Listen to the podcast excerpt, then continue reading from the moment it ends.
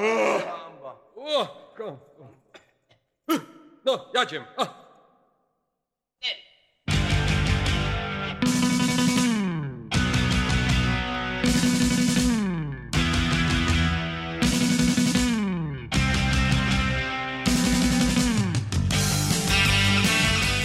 Witajcie po raz kolejny w próbie mikrofonu, moi drodzy słuchacze. Mówi do Was Robert Kessling. Zanim przejdę do głównego tematu, chciałbym jeszcze parę słów powiedzieć odnośnie komentarzy zostawionych pod odcinkiem Bruksela na weekend.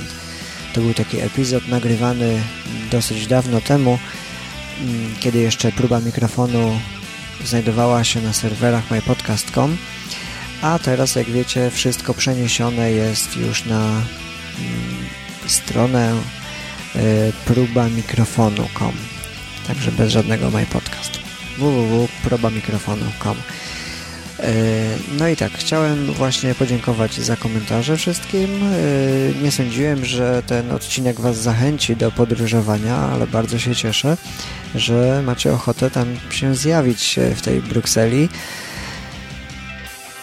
A co jeszcze chciałem powiedzieć? No chciałem powiedzieć, że już wszystkie problemy są e, naprawione i można zostawiać komentarze. O właśnie, to chciałem powiedzieć.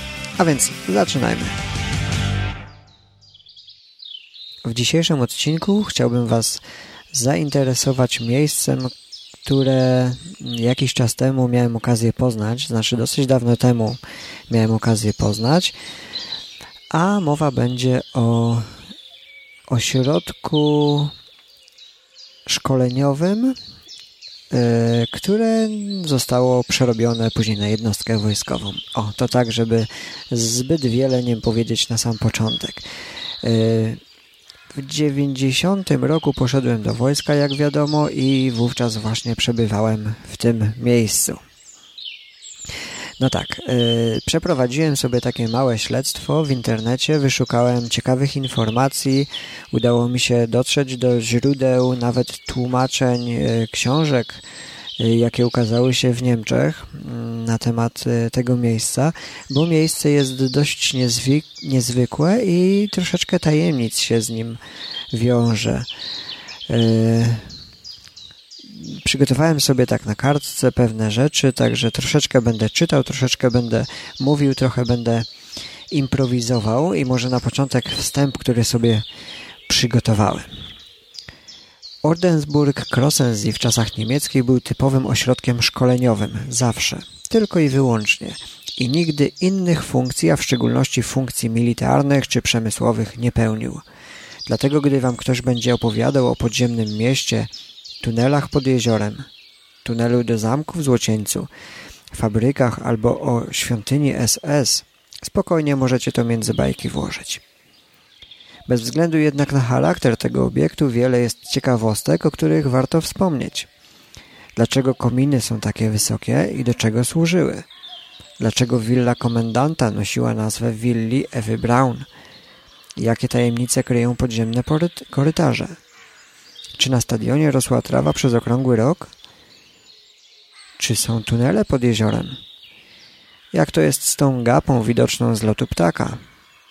Łodzie podwodne na jeziorze? Szpital w lesie? Hm. No dobra, zapraszam więc do słuchania.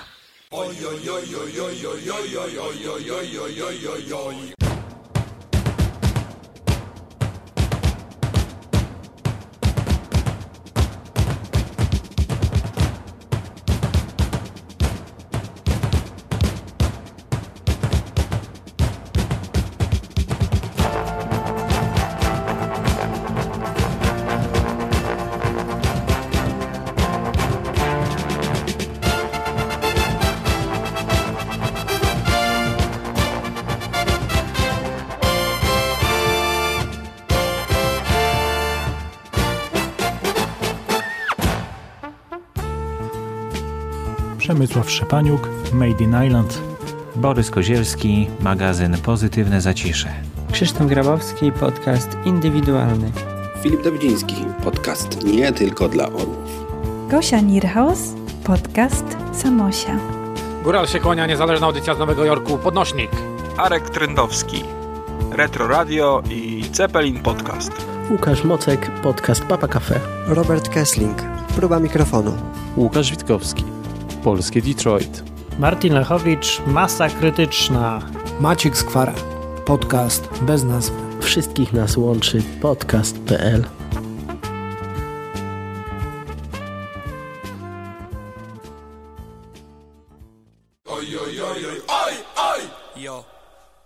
Zacznijmy może od y, samej nazwy miejscowości, bo y, mówimy o, o takim dosyć mm, kontrowersyjnym pod względem nazwy temacie, bo tak, niektórzy mówią budowo, inni mówią budowa nawet, y, a to jest budów.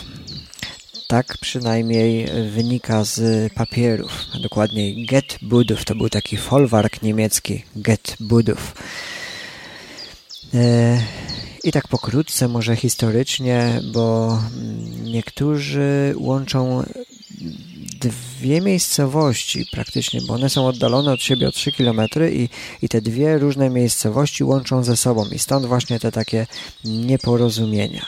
I jak to wyglądało? No, było to tak, że e, kiedyś był to majątek Buddów i Orensburg jako e, dwie różne rzeczy, jako dwie różne miejscowości, które nie miały wspólnej nazwy, czyli były sobie takie skwarowskie bardzo, bo były bez nazwy. No nie, nie, no nie, nie, nie, coś przegiąłem, przegiąłem.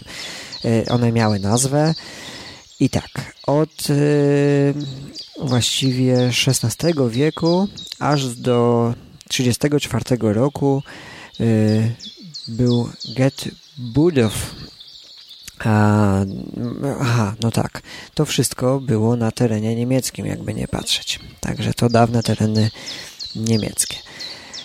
A stara nazwa z kolei y, terenu nad Krosinem to było, o, niech zerknę tutaj, y, Frauenjagd.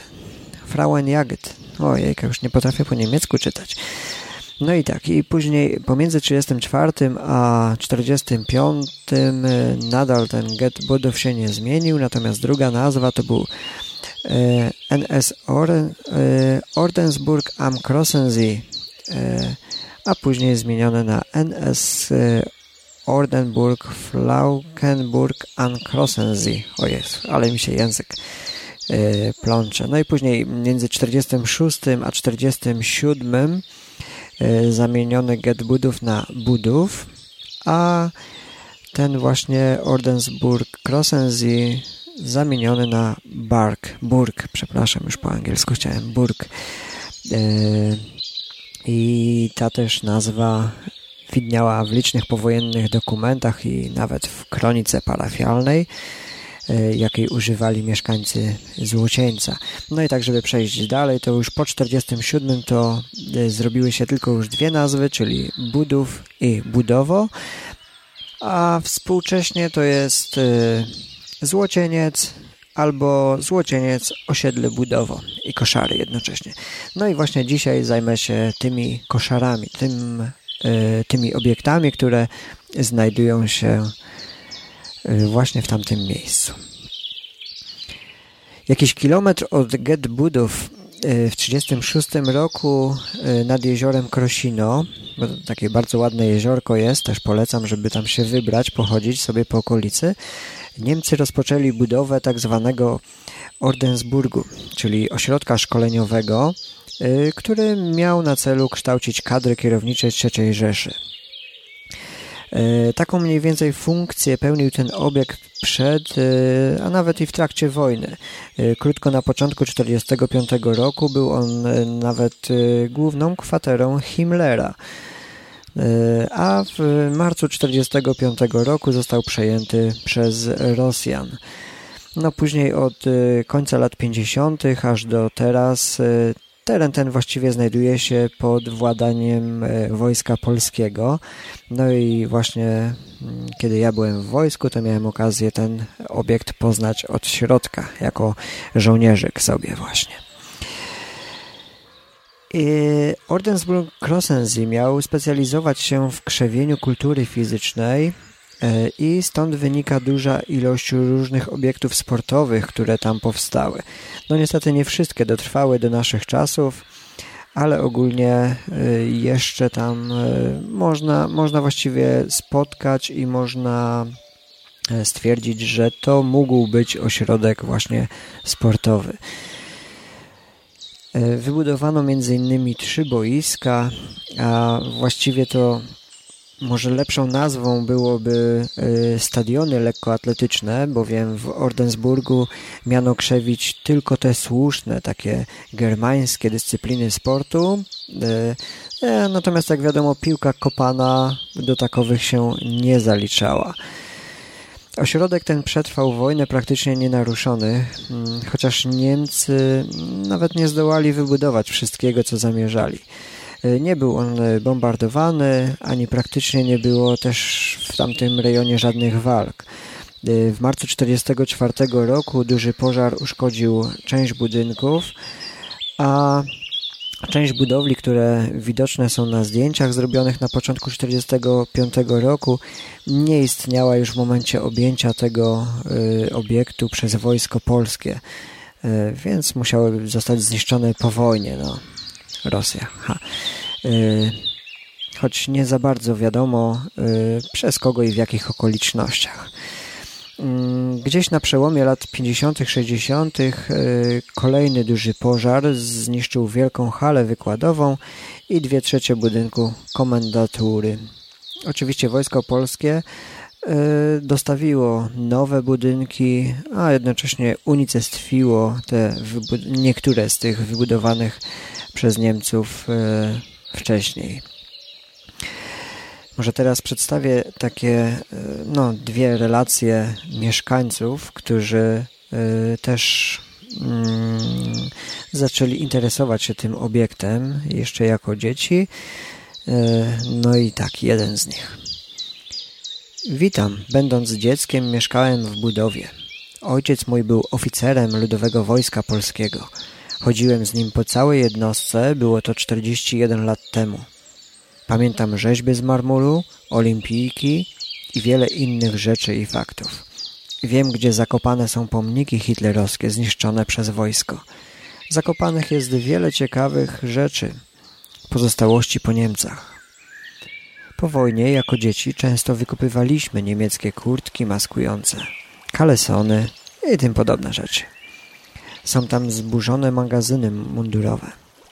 Posiadam kilka kawałków specjalnego tworzywa będącego na stadionie i jest to prawdopodobnie pierwszy w świecie tartan. Po 60 latach jest jak nowy. Do tej pory jest elastyczny i barwny. No to była jedna taka z relacji człowieka, który zainteresował się tym obiektem, wszedł na forum i no i tam powypisywał różne rzeczy, między innymi właśnie Y, ten komentarz. Inną relacją jest y, ta. W latach 67, 60... O, przepraszam. W latach 50... Oj, Robert, czytać nie umiesz. W latach 65-67 mieszkałem z rodzicami w willi komendanta budowy ośrodka.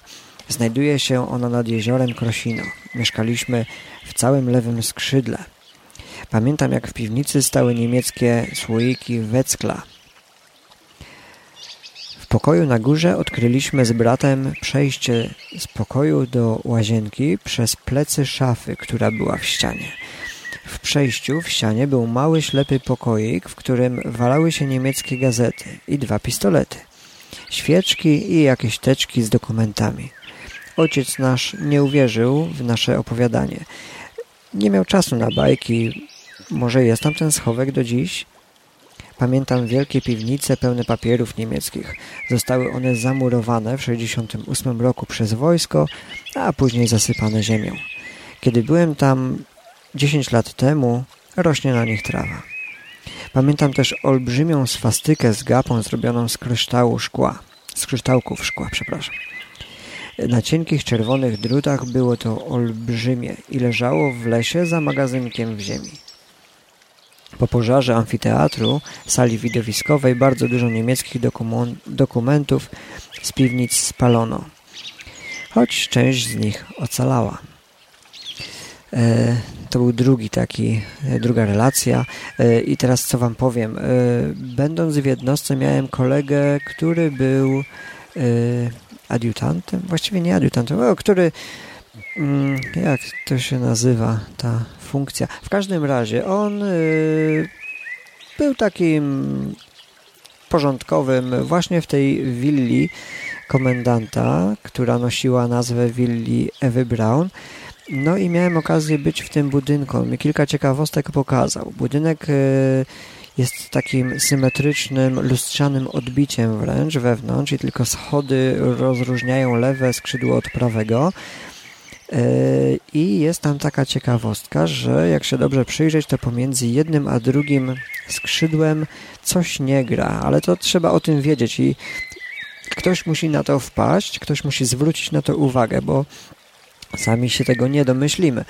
E, I faktycznie są tam, są tam, no nie wiem, nie byłem wewnątrz, bo, bo takiej możliwości nie ma, ale mogą tam być przejścia i połączenia takie tajne, to znaczy gdzieś to przejście za szafą naprawdę mogło mieć, e, mo, może tam się nadal znajdować.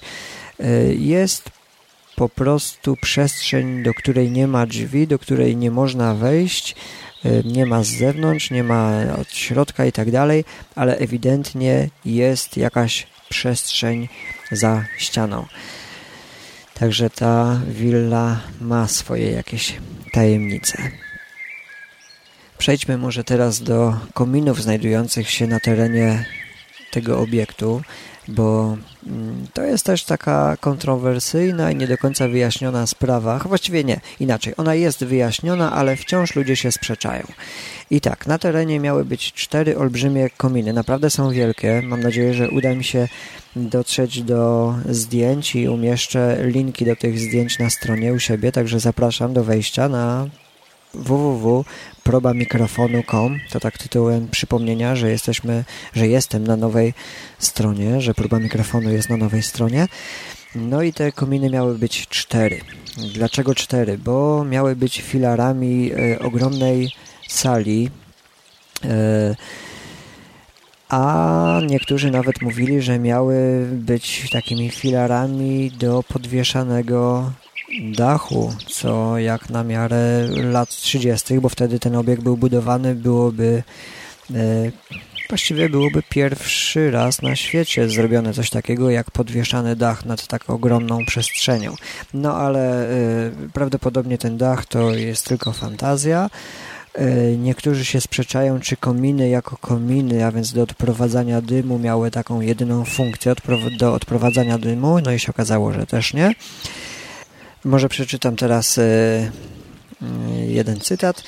Sprawa kominów na 100% kominy służyły do odprowadzania spalin z kotłowni. Wiele razy wchodziłem na komin z ojcem w celu podziwiania widoków i zawsze trzeba było stawać tak, żeby dym nie leciał w oczy. Kiedy palono oczywiście. Wewnątrz kominów w pomieszczeniach często leżał koks, wielkie hałdy.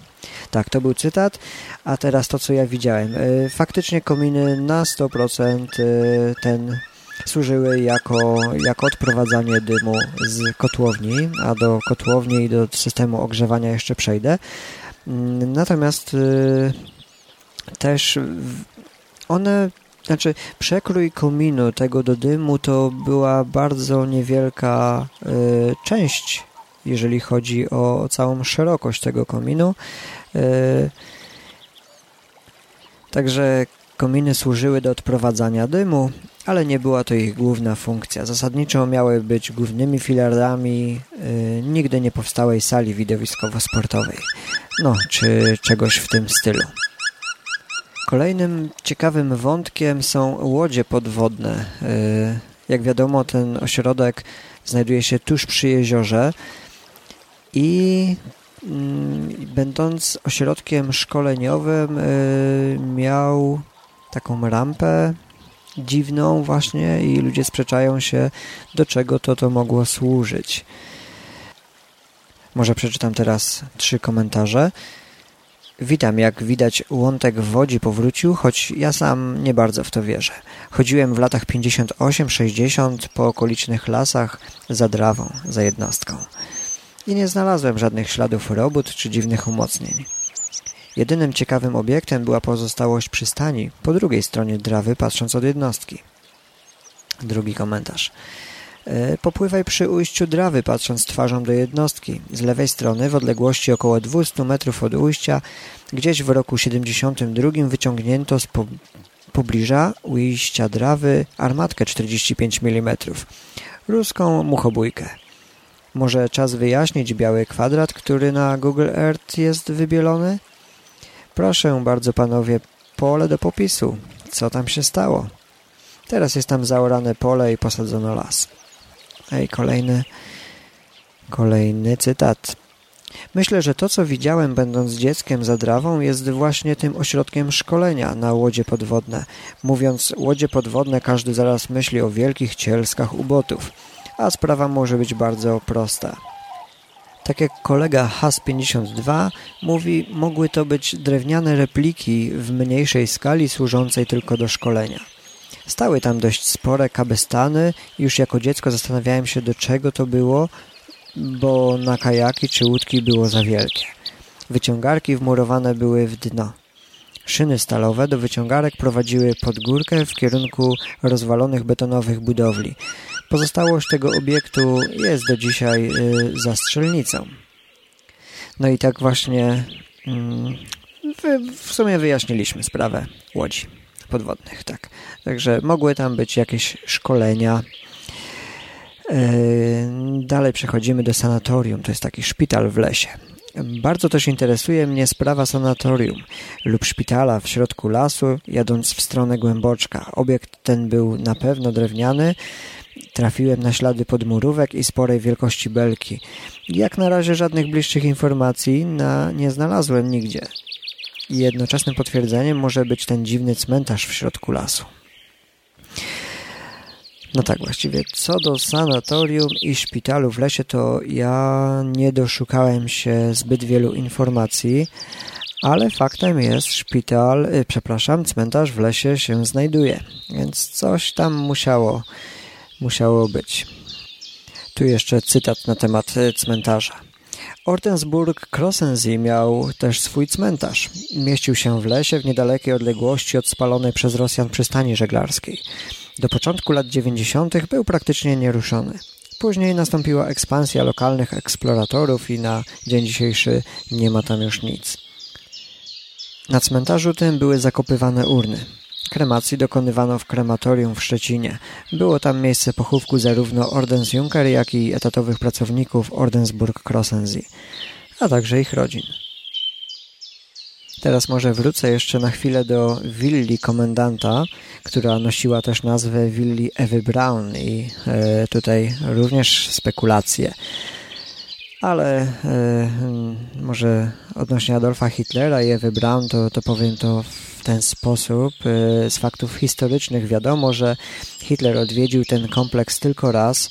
Miało to miejsce w dniu uroczystego otwarcia 24 kwietnia 1936 roku. A Ewa Braun e, nigdy nie była na terenie Ordensburg-Krossensee i e, podejrzewam, że nawet nie wiedziała, że taki obiekt istnieje. Willa była zajmowana przez żyjącego w danym czasie E, jakiegoś etatowego wyższego urzędnika e, Ordensburg Krossensee. Także też e, nazwa Ewy Brown tej willi jest raczej takim sobie wymysłem. Troszeczkę powiązanym może z kinem znajdującym się w Złocieńcu kino Mewa i e, niektórzy wspominają, że pisane to było małe M, duże Ewa i e, później już fantazja dorobiła resztę. Teraz takie jeszcze informacje na temat e, kamienia węgielnego. Do dnia dzisiejszego na terenie jednostki znajduje się zakopana mosiężna tuleja, w której wsadzono, e, do której wsadzono film z obchodów 600-lecia miasta Złocieńca aktualne monety i banknoty obiegowe, gazety oraz dokumenty up upamiętniające tą chwilę. Oprócz ludzi chcących e, przyciąć parę złotych, nikt nie jest zainteresowany ich wydobyciem. Ani miasto Złocieniec, ani tym bardziej jednostka. Także pewnie za jakiś czas zostanie to e, wydobyte gdzieś tam i zrobią z tego wielkie halo. Teraz przejdę może do takiej trochę ciekawszej sprawy, jaką jest ogrzewanie. Otóż e, na terenie tej jednostki jeszcze wiele lat po przejęciu jej przez Rosjan trawa rosła na okrągło i ludzie zastanawiali się o co chodzi, e, jak to możliwe, a że no jak wcześniej wspomniałem, było tam troszeczkę tych takich boisk, no to trawka też rosła na jednym z boisk przez okrągły rok, chociaż nikt nic nie robił. E, I nasi eksperci za wschodniej granicy e, no, przyczynili się razem z Polakami do tego, że przestało już to działać. No i najpierw może przeczytam o sposobie ogrzewania, to co znalazłem.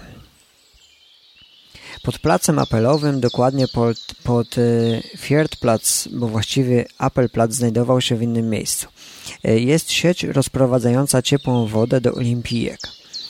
System ten nie służy do podgrzewania placu, a już tym bardziej jakiegokolwiek boiska, jak głosi jeden z popularnych mitów.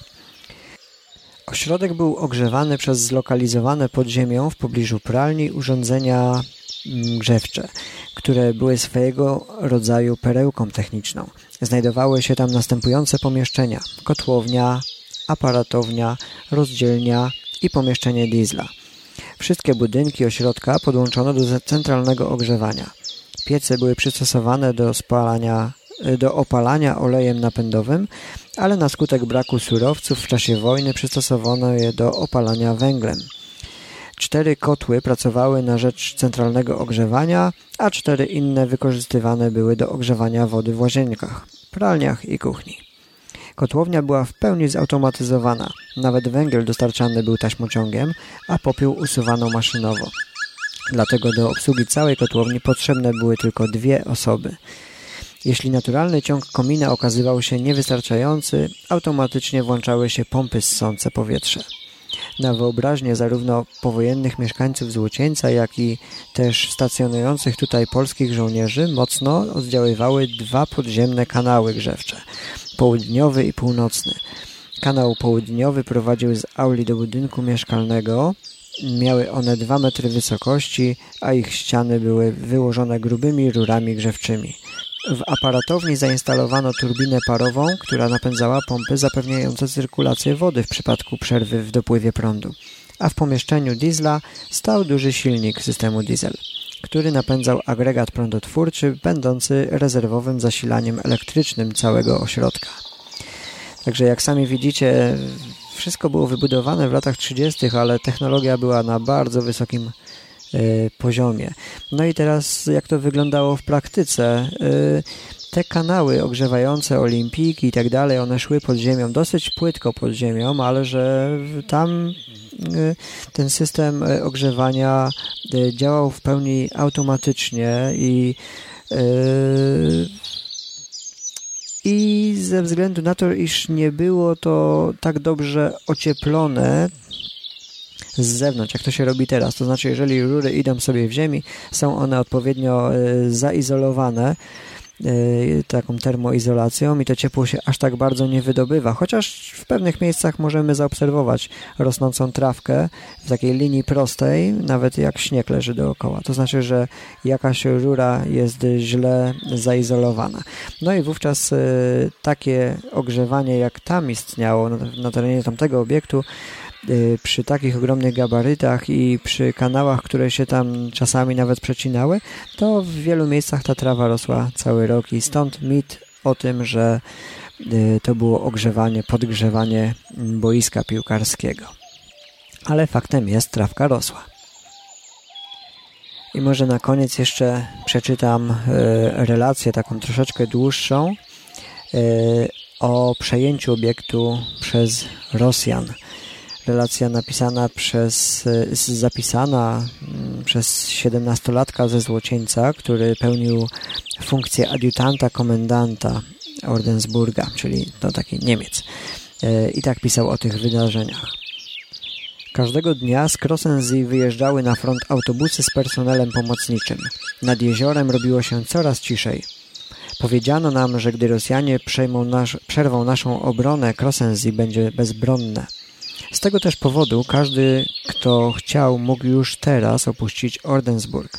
2 marca przybył do Krosenzy generał Six z 5 Dywizji Piechoty i chciał zobaczyć się z komendantem. Poinformowałem go, że komendant przebywa obecnie na inspekcji na froncie. Generał zażądał ode mnie przyborów do pisania i pozostawił wiadomość dla komendanta. Wiadomość tę przekazałem wkrótce komendantowi, a brzmiała ona.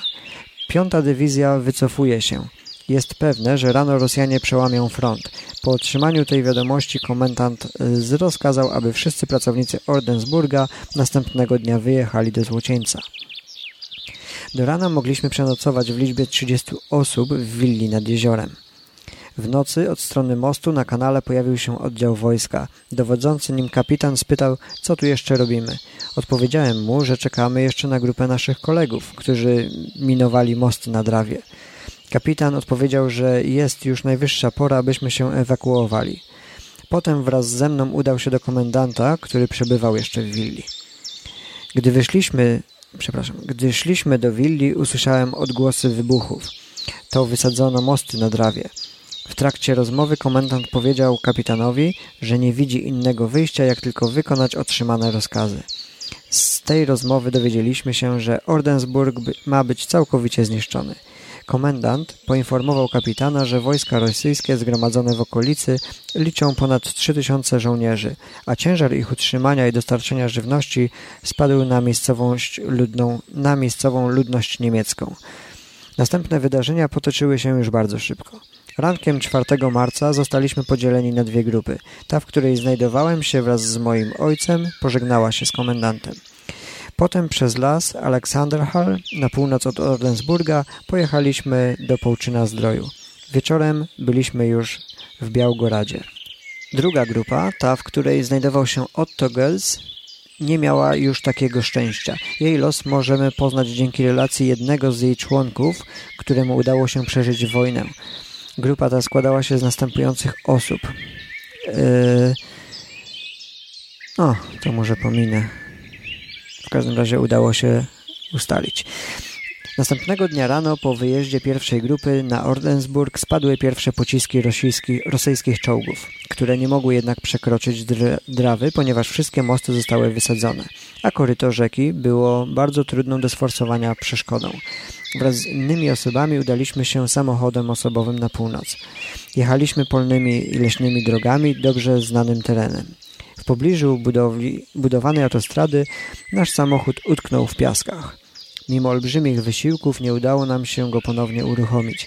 Aby nie dostał się w ręce nieprzyjaciela, zniszczyliśmy go. Podjęliśmy próbę przekroczenia szosy prowadzącej ze Złocieńca do Połczyna. Okazało się to niemożliwe, ponieważ jechały nią kolumny rosyjskich czołgów. Musieliśmy więc czekać, aż nadejdzie noc. Dopiero wtedy w ciemnościach udało nam się przejść na drugą stronę drogi. W podobny sposób pokonaliśmy Grossgrunner Strasse. W trakcie przekraczania szosy z Drawska do Sievelbein straciliśmy orientację w terenie i natknęliśmy się na kolumnę rosyjskich czołgów oraz umocnienia rosyjskiej piechoty. Mimo tego jeszcze raz podjęliśmy próbę przedarcia się do naszych wojsk. W pobliżu Labes zostaliśmy wykryci przez Rosjan. Doszło do wymiany ognia między nami a nimi. Zostaliśmy obrzuceni granatami i ostrzelani z broni, z broni maszynowej.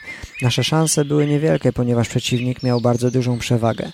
Moi koledzy ginęli, jeden po drugim. W końcu doszło do walki wręcz, w trakcie której otrzymałem uderzenie kolbą karabinu w twarz i straciłem przytomność. Gdy ją ponownie odzyskałem, zostałem przez Rosjan, Rosjan wyprowadzony z lasu. W trakcie marszu mijałem zwłoki moich przyjaciół.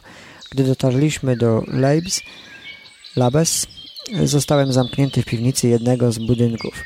Znajdował się tam już wcześniej zamknięty mężczyzna, który rozwiązał mnie i pomógł mi przebrać się w ubranie cywilne. Mój mundur schowaliśmy pod znajdujące się w piwnicy gruzy. Kilka godzin później zostałem zabrany z piwnicy przez żołnierza polskiego. No to taka relacja.